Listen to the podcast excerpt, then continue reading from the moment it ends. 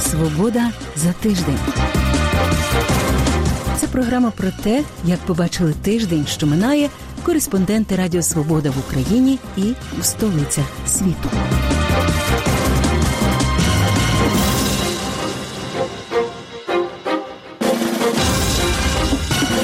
З вами у празькій студії Радіо Свобода. Я Людмила Ванник. Вітаю вас.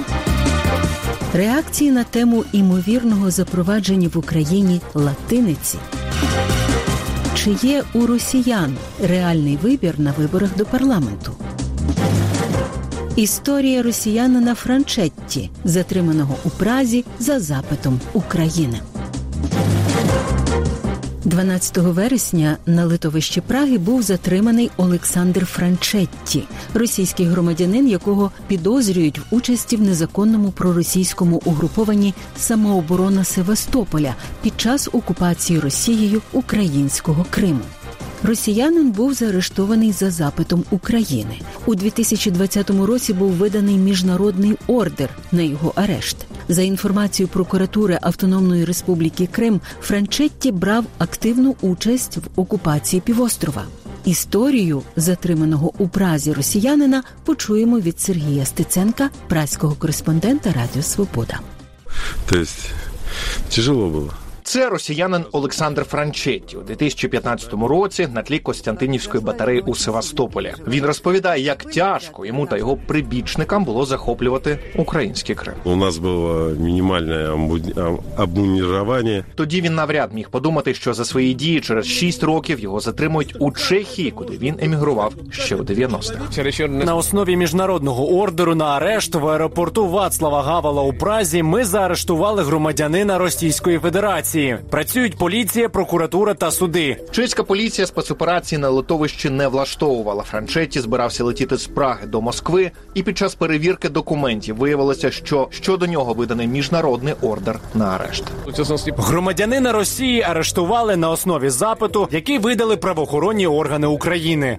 У ГПУ підтвердили з 2020 року, що до Франчеті видано міжнародний ордер за 260 статтею. По матеріалам слідства он принимал участие в деятельности незаконного вооруженного формирования на территории Крыма еще в 2014 году, э, в конце зимы и весной, когда была активная фаза э, оккупации Крыма. За даними сайту Миротворець, спочатку вступив до так званої самооборони Севастополя, а згодом організував розвідгрупу Північний вітер. За свою діяльність він навіть отримав медаль за повернення Криму, якою теж чимало хизувався на фото. Та що ж, Франчетті робив у Чехії? Спокійно жив та працював. Це самісінький центр Праги, і за інформацією чеських змі, росіянин Олександр Франчетті працював саме тут тренером у спортивній залі. Власник зали на камеру говорити відмовляється. Ім'я Франчетті не пам'ятає, однак, коли показуємо фото, росіянина згадує. каже, той приходив сюди тренувати своїх клієнтів, але востаннє він бачив його тут у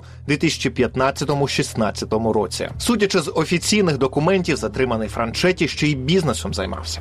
З чеського реєстру нам вдалося дізнатися, що на Олександра Франчеті зареєстровано дві фірми у Празі. Чотири вони щоправда вже ліквідовані. Однак за цією адресою звичайний будинок на домофоні досі висить прізвище Франчетті. На дзвінок, щоправда, ніхто не озивається. Вперше ж вголос про росіянина у Чехії почали говорити у 2019-му, коли журналісти місцевих видань виявили героя кримської весни, який вільно гуляє вулицями Праги. Достаточно довго э, официальные места не воспринимали э, всех этих людей как э, угрозу национальной безопасности. Журналіст Онджей Соукуп вважає, це змінилося в тому числі після оприлюднення розслідування про вибухи на чеських складах зброї у Вербетицях у 2014 2014-му. Навесні цього року чеська поліція звинуватила у цьому російських грушників Мішкіна та Чепігу. Після цього було кілька резонансних затримань цілих груп людей, яких підозрювали у війні на Донбасі на боці російських гібридних сил. А судові вироки цим людям стали цілком реальними. Мені кажется, що це дійсно такий, как бы первый прецедент для всіх тих, які участвовали в аннексии Крыма, для тих, які воювали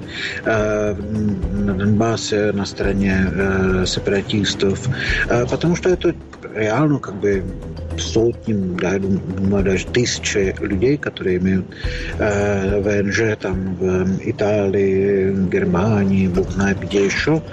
И, естественно, э, такой арест как бы, наверное, заставит их э, тоже задуматься. Ані чеська, ані українська сторони поки що не повідомляють, коли саме Франчетті можуть передати Україні. Останнє слово тут буде за міністром юстиції. А тут ще буде питання: наскільки міністр юстиції Чеської Республіки вийде на. е, Вийде на зустріч президенту Чеської Республіки і Російської Федерації, бо ми дуже добре знаємо, що Марія Бенешова, міністр юстиції Чеської Республіки, її вважають фактично людиною президента Мілоша Земана. А його приязне ставлення до Російської Федерації нікому не є таємницею. Враховуючи усі процедури та політичну волю чеських політиків, на думку україністки Ленки Віхової, екстрадиція Франчеті до України швидкою не буде. Уперше за п'ять років російські гібридні сили обстріляли місто щастя на Луганщині. Поранений один цивільний та голова військово-цивільної адміністрації Олександр Дунець. Його прооперували. Попередньо обстріл вівся мінами 82-го калібру близько 7 години ранку. Наші кореспонденти побували на місці події. Утром собирались на работу. Поначалу мы не поняли, что произошло, звук. Э, Это я в окно выглянула, полный двор дыма. Потом второй раз в крышу напротив ударило. И Третий раз прилетело. Все в дыму, мы не поняли ничего, мы быстро засобирались на работу. А когда уже четыре снаряда прилетело позже, что все окна побило, нас уже не было, мы на работе были. Ну, уже э, года четыре точно. Года четыре. Э, Не, э, может быть, даже в 16, потом 30 сентября стрельнули женщину, убила молодую. И все, и после того больше у нас не стреляли. Вот это первый раз за эти годы. Это страх. Просто. Мы боимся, э, честно. Попередньо, що можна сказати по зовнішнім її ознакам, що це міна 82-го калібру. Е, Так було зафіксовано безпілотний літальний апарат, типу квадрокоптер. Це вже д- при другому обстрілі. Ну, при першому не було його видно, а при другому вже зафіксували. Два выстрела было, и потом началось по три. Видно, три пушки и по три раза. Три, три, три с небольшим перерывом. И так с полчаса, наверное. 25 дней сидели без света, опять будем сидеть. А что такое без света? Холодильника нет, все. Ну, он уже был добитый, крыши нету. И на гараже крыши нет, там ребята жили. Вот. Там попало штуки три, наверное, больше. Один дорогу, один сбоку дороги и штуки три во двор. Вот. Ну, а у нас там возле медпункта этого попало. Вот. И в основном там, где был штаб и в районе трансформатора. А где столовая была, вот туда мы во двор заходили, там попало. Столбы побило, провода побило, так что опять нам горе. Секретар Ради національної безпеки і оборони України Олексій Данілов назвав несподіваною реакцією на підтримку ним запровадження латиниці. Таку тезу він висловив раніше в інтерв'ю Радіо Свобода. Цитата. Цю дискусію готовий продовжити і переконаний, що завжди треба дивитися хоча б на крок уперед, а не йти у майбутнє з головою повернутою в минуле. Особливо цікаво було спостерігати зашкальну істерію, яка почалася у різноманітних ОПЗЖ, яке навіть не полінувалося зробити окрему заяву. Якщо прихильникам російського світу стало зле, то значить Україні буде добре, написав Данілов у Фейсбуці. Раніше в прямому ефірі Радіо Свобода він, відповідаючи на запитання одного зі слухачів, сказав, що на його думку Україна має позбутися кирилиці і перейти на латиницю. Ось як це було. Дмитро Кошман запитує, що з появою закону про мову в Україні нарешті почалося відродження України, а не колонії е, е, сусідньої Росії. От і це глобально, на його думку, півдороги. Куди рухаємося між Європою і Росією? І ще запитує, коли запровадимо латинку. Я за. Я вважаю, що це буде одна із фундаментальних речей, що нам треба позбавитись кирилиці, перейти на латиницю. Перше, те, що стосується мови, ви знаєте мою позицію. Я за дві мови в нашій Англійську. країні. Англійська мова має бути обов'язково, тому що якщо ми кажемо про світ, про цивілізований світ, англійська мова це мова цивілізованого спілкування. Реагуючи на гострі дискусії щодо цього питання, Радіо Свобода запитало перехожих Києва, чи варто на їхню думку Україні відмовитися від кирилиці і перейти на латинку. Ось відповіді перехожих. Бред какой-то. Чому аргументуєте? Ну, у нас есть украинский язык, вот украинское правописание, буквы свои. Это, получается, будут буквы английского алфавита. Я против. Кирилиця гарна. Не думаю, що треба переходити на латиницю. Ну і що це дасть? Це буде дуже багато проблем, і це ж на все треба взяти гроші. Це ж не, не як кажуть, не за дякую, а треба великі дуже кошти. А в зв'язку з тим, що в нас сьогодні, ви самі розумієте, яка економічна ситуація, то що не на часі, я б так сказала. Ну я не задумувалась, до речі, над цим питанням Цікаво, ну навіщо тоді з- таке запитання відразу виникає? Конечно, нет. Наши лидеры, я наши лидеры.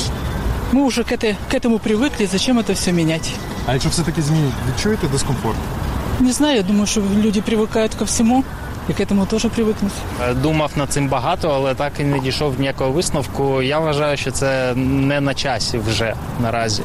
Років п'ять тому я гадав, що можливо варто це зробити. Зараз не бачу сенсу. Не можу нічого сказати. Да, байдуже. Ось така моя точка зрения. У 2018 році тодішній міністр закордонних справ Павло Клімкін пропонував обговорити ймовірне запровадження в Україні латиниці поряд із кириличною абеткою. Це і тоді викликало суперечливі відгуки. На початку цього року голова Національної комісії зі стандартів державної мови Орися Демська прогнозувала, що Україна не переводитиме державну мову на латинський алфавіт. Якщо ми відмовимося від кирилиці, якою ми користуємося від моменту, коли вона виникла, то ми відріжемо велетенський пласт української писаної культури, сказала Демська.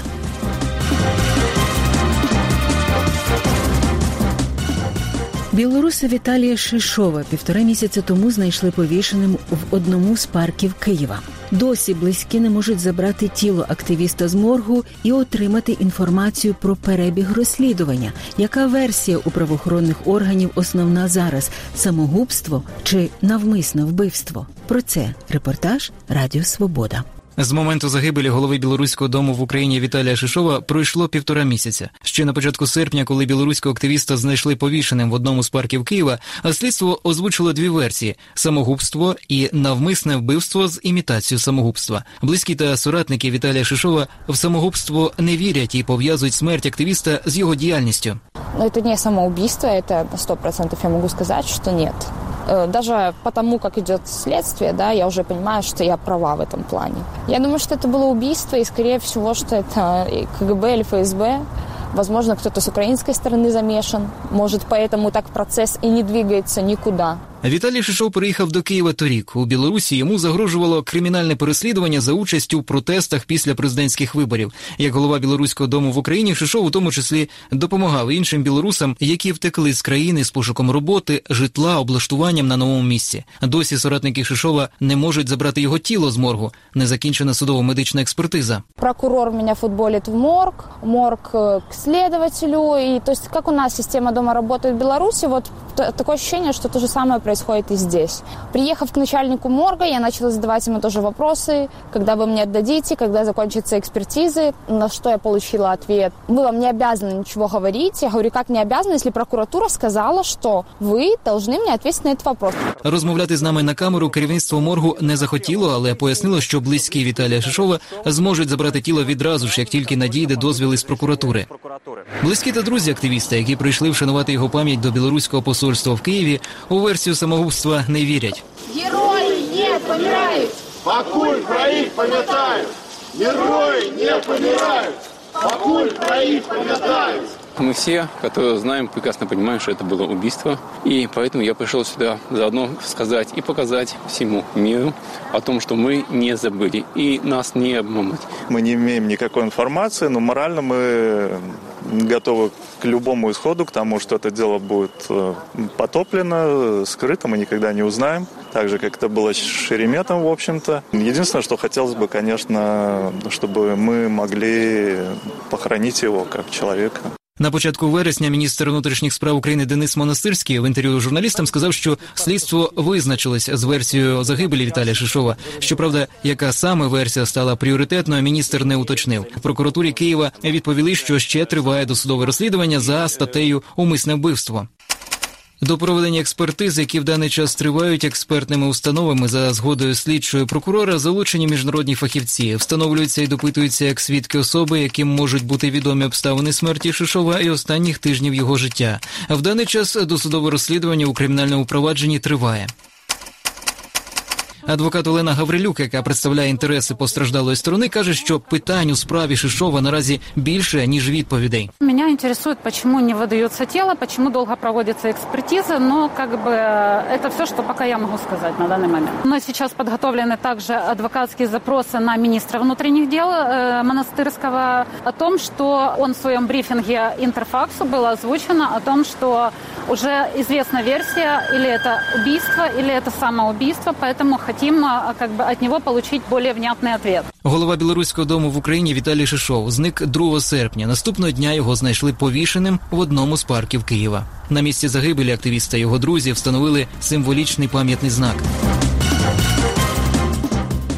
Номінантка на посаду представника США в НАТО Джулієн Сміт заявила, що вважає Північний потік 2 геополітичним проєктом, який підриває безпеку Європи та України. Під час слухань у комітеті із міжнародних відносин Сенату США, які стосувалися затвердження її на посаді, питання про російський газопровід поставив їй сенатор республіканець Тед Круз, один із найжорсткіших опонентів цього проєкту у Сенаті. Як ви знаєте, я глибоко стурбований газопроводом Північний потік. 2 Я думаю, що президент Байден допустив величезну і справді геополітичну помилку поколінь і фактично дав цей трубопровід Володимиру Путіну. На ваш погляд, якою буде шкода національній безпеці та економіці для Європи і США, якщо і коли цей трубопровід почне працювати? Дякую за це запитання, сенаторе. Я згодна з президентом, і я згодна з вами, що трубопровід це погана угода. Це геополітичний проект, як ви самі неодноразово відзначали. Це проект, який підриває безпеку наших друзів у Європі, зокрема в Україні. Я не відчуваю, що ця угода, і зокрема цей трубопровід, стане тим, що принесе додаткову безпеку Європі, якраз навпаки.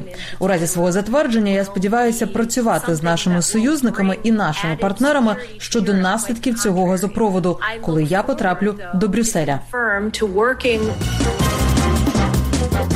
17-19 вересня росіяни голосуватимуть на виборах до Державної думи. Це відбуватиметься на тлі репресій проти діячів опозиції, незалежних змі та громадських організацій. Міжнародні спостерігачі різко критикували попередні вибори в Росії, і ОБСЄ вирішила не відправляти спостерігачів на нинішнє голосування. Радіо Свобода запитало в росіян: на вашу думку, чи є у вас справжній вибір на цих виборах? не знаю, все равно будет править Путин. Он здесь царство у него. Он будет править вечность. Ну, есть несколько партий, которые, можно сказать, оппозиционно настроены. Яблоко, например. И они участвуют в выборах, их не сняли с выборов. Конечно, мой голос бы влиял. И голосовала бы я за партию президента. Благодаря ему мы живем так, как можно только мечтать. Весь мир открыт. Не нравится, пожалуйста, делай, что хочешь, все свободны. Результат выборов текущих в Госдуму 2021 года, он предрешен. Большинство получит, безусловно, Единая Россия, получит конституционное большинство. На это заточена вообще вся система власти, весь административный ресурс. Но, тем не менее, выборы всегда есть, на них нужно ходить, и есть шанс, что, допустим, кто-то где-то проскочит, какой-то независимый политик там. Эти выборы нелегитимны, а если я пойду на них, я добавлю им легитимности и буду участвовать в этом всем фарсе. Люди, которые не ходят на выборы, потом жалуются на власть, получается, они жалуются на власть, которую они не выбирали. Росія також планує провести вибори і в окупованому нею українському Криму. Радіо Свобода запитало кримчан, чи підуть вони на ці вибори та яких змін очікують на окупованому півострові після цього. Я не пойду голосовать. Я думаю, даже если те, кто пойдет голосовать, все равно ситуация не меняет. Почему-то я так считаю. Ну, прежде всего, я, я живу вообще в Гурзуфе на Южном берегу. Я считаю, что нужно заниматься экологией, нужно заниматься природой. Я против того, что застраивается весь Южный берег. То есть кругом эти высотные отели, а закрываются парки, закрываются леса. Есть раньше мы ходили за грибами, теперь нельзя ходить за грибами. Я активный гражданин и считаю активной гражданской позицией любого человека, если он не сидит дома на диване и не говорит о том, что выборы ничего не значат. От каждого из нас зависит будущее нашего государства. Поэтому на выборы я пойду осознанно, буду голосовать. А, я считаю, что мы сейчас развиваемся в правильном направлении, и после выборов это направление будет улучшено и продолжено. Мне не верится, что выборы в Госдуму изменят какую-то ситуацию у нас здесь. Потому что это не первый раз уже проверено опытом. Я не пойду на выборы. Я, если честно, не пойду на выборы. Ну, просто потому, что меня, если честно, не особо интересует политика, поэтому не хочу. Ничего не жду в стране, в которой я живу сейчас. И я пойду голосовать за кандидатов, главное, не за единороссов. Вот. И просто, чтобы выразить свою гражданскую позицию, снять с себя этот долг. Но я не верю, что что-то изменится. К сожалению, так. А на закінчення програми про фінанси, але не ті, які легко простежити. Україна легалізувала ринок криптовалюти. Верховна Рада ухвалила закон про віртуальні активи. Чи прийматимуть біткоїни в крамниці? Чи можна купити помешкання за криптовалюту? І хто з українських політиків задекларував найбільше криптовалюти? Анастасія Морозова знає відповіді на ці запитання. Криптовалюта це віртуальні активи, які народжуються у результаті складних комп'ютерних операцій та зберігаються у спеціальних електронних гаманцях. Хоча кому, як не українцям, про це знати, адже держава знаходиться на четвертій сходинці за рівнем використання цифрової валюти. Такий рейтинг опублікувала американська аналітична компанія Chain Analysis. А за даними Мінцифри, щоденний обіг криптовалюти в Україні становить близько мільярда гривень.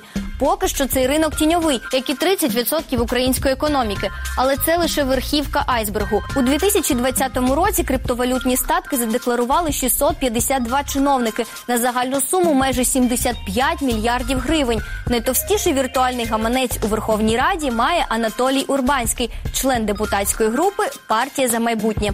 Згідно з декларацією, на його рахунку понад 4 тисячі біткоїнів. Це понад 5 мільярдів гривень. Я це вложив ще в 2014 году, когда только это начиналось, когда это было ну, не таким мейнстримом, как сейчас, и стоило совершенно других денег. А тепер народний депутат і сам розгубився від такого багатства. Я вообще не понимаю, что с этим счастьем делать. Это какая-то такая, знаете, у меня мой младший брат, он более в этом деле продвинутый, предложил, ну, это небольшой риск был тогда. Але титул криптовалютного рекордсмена займає екс-депутат Дніпровської міськради В'ячеслав Мішалов.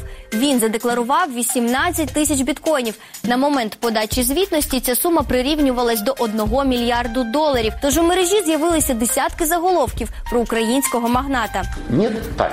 Ситуация, когда нет тайн, нет коррупции. Щоправда, згодом сам Мішалов від такої вдачі відхрестився, пояснивши, що три роки поспіль припускався механічної помилки. Якщо подивитися у мою декларацію, то це механічна помилка, яка тягнеться з 2017 року.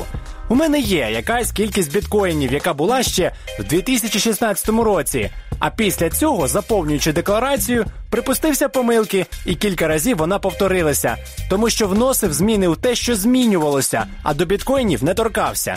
Мені вже почали інвестори писати, що у них є пропозиції і бізнес-план. Весь день сьогодні сміємося. Мені вже колеги кажуть: а можна ми вам рахунки у біткоїнах будемо виставляти? Теорії будь-яку суму можна задекларувати в біткоїнах, не приводячи ніяких доказів її фактичного існування. Українське законодавство не змушує вказувати у декларації номер віртуального гаманця, а це дозволило би відслідкувати, скільки у ньому грошей. Відтак заявлені біткоїни можуть бути в майбутньому використані для пояснення незаконних доходів. Закон про віртуальні активи, який у другому читанні підтримали 276 народних депутатів, поки що також не вирішує цього питання. Відповідно до нього, криптовалюта матиме правовий статус, тобто свої активи можна буде захищати у суді. Також в Україні зможуть офіційно працювати криптовалютні біржі та компанії. Якщо раніше трейдери користувалися іноземними платформами, то тепер учасники ринку зможуть відкрити криптовалютний рахунок і в українському банку. Влада розраховує, що такі нововведення дозволять залучити інвесторів та розвинути галузь в Україні. Щоправда, закон про віртуальні активи це приклад того, як законодавство лише наздоганяє технології, при тому не надто швидко. Адже коли закон набуде чинності, досі невідомо. Спочатку депутатам потрібно узгодити механізм оподаткування віртуальних транзакцій, систему звітів та дозволів на роботу бірж в Україні. Хоча у 2017 році відсутність податкового механізму в Україні не завадила обміняти квартиру у Києві на криптовалюту. Більше того, угода відкрила нову сторінку в історії, ставши першим у світі електронним трансатлантичним обміном нерухомості на віртуальну валюту Етеріум з використанням смарт-контракту. Господар столичної квартири, який проживав у Нью-Йорку, продав її через представника у Києві за допомогою американської платформи Пропі. У грошовому еквіваленті сума угоди склала 60 тисяч доларів. Ще одну квартиру у Києві на тій самій американській платформі продали у червні 2021-го. Поки операції з криптовалютою залишаються непідвладними державі, пропоную подивитися, як в інших країнах врегулювали це питання. Першою у світі державою, яка легалізувала криптовалюту, став Сальвадор. 7 вересня країна визнала біткоін офіційним платіжним засобом на рівні з традиційним для неї доларом США. Влада країни закупила 400 біткоїнів і в подальшому планує збільшувати свій резерв. Користуватися віртуальними грошима пропонують у додатку Чіво. Обмін біткоїнами не оподатковується. Країна розраховує заощадити 400 мільйонів доларів на рік на зборах з грошових переказів, які надходять за кордону в основному США. Ці грошові перекази забезпечують 22% ВВП Сальвадору. Криптовалюта є легальним платіжним засобом також у Німеччині, де покупки за віртуальні гроші звільнені від податку. У Японії теж можна розрахуватись біткоїнами, але які звичайні покупки вони оподатковуються. Крім цього, криптовалюту визнають Великобританія, Болгарія, Польща, Росія, Білорусь, Швейцарія, Фінляндія та США. Чи підтримуєте ви легалізацію криптовалюти в Україні? Свої відповіді пишіть у коментарях на сайті Радіо Свобода. І це все нині у програмі Свобода за тиждень. У праській студії Радіо Свобода з вами була я, Людмила Ванник. Більше про події тижня слухайте у подкасті Свобода за тиждень на нашій веб-сторінці. Дякую за вашу увагу. Зустрінемось за тиждень. Залишаємося здорові.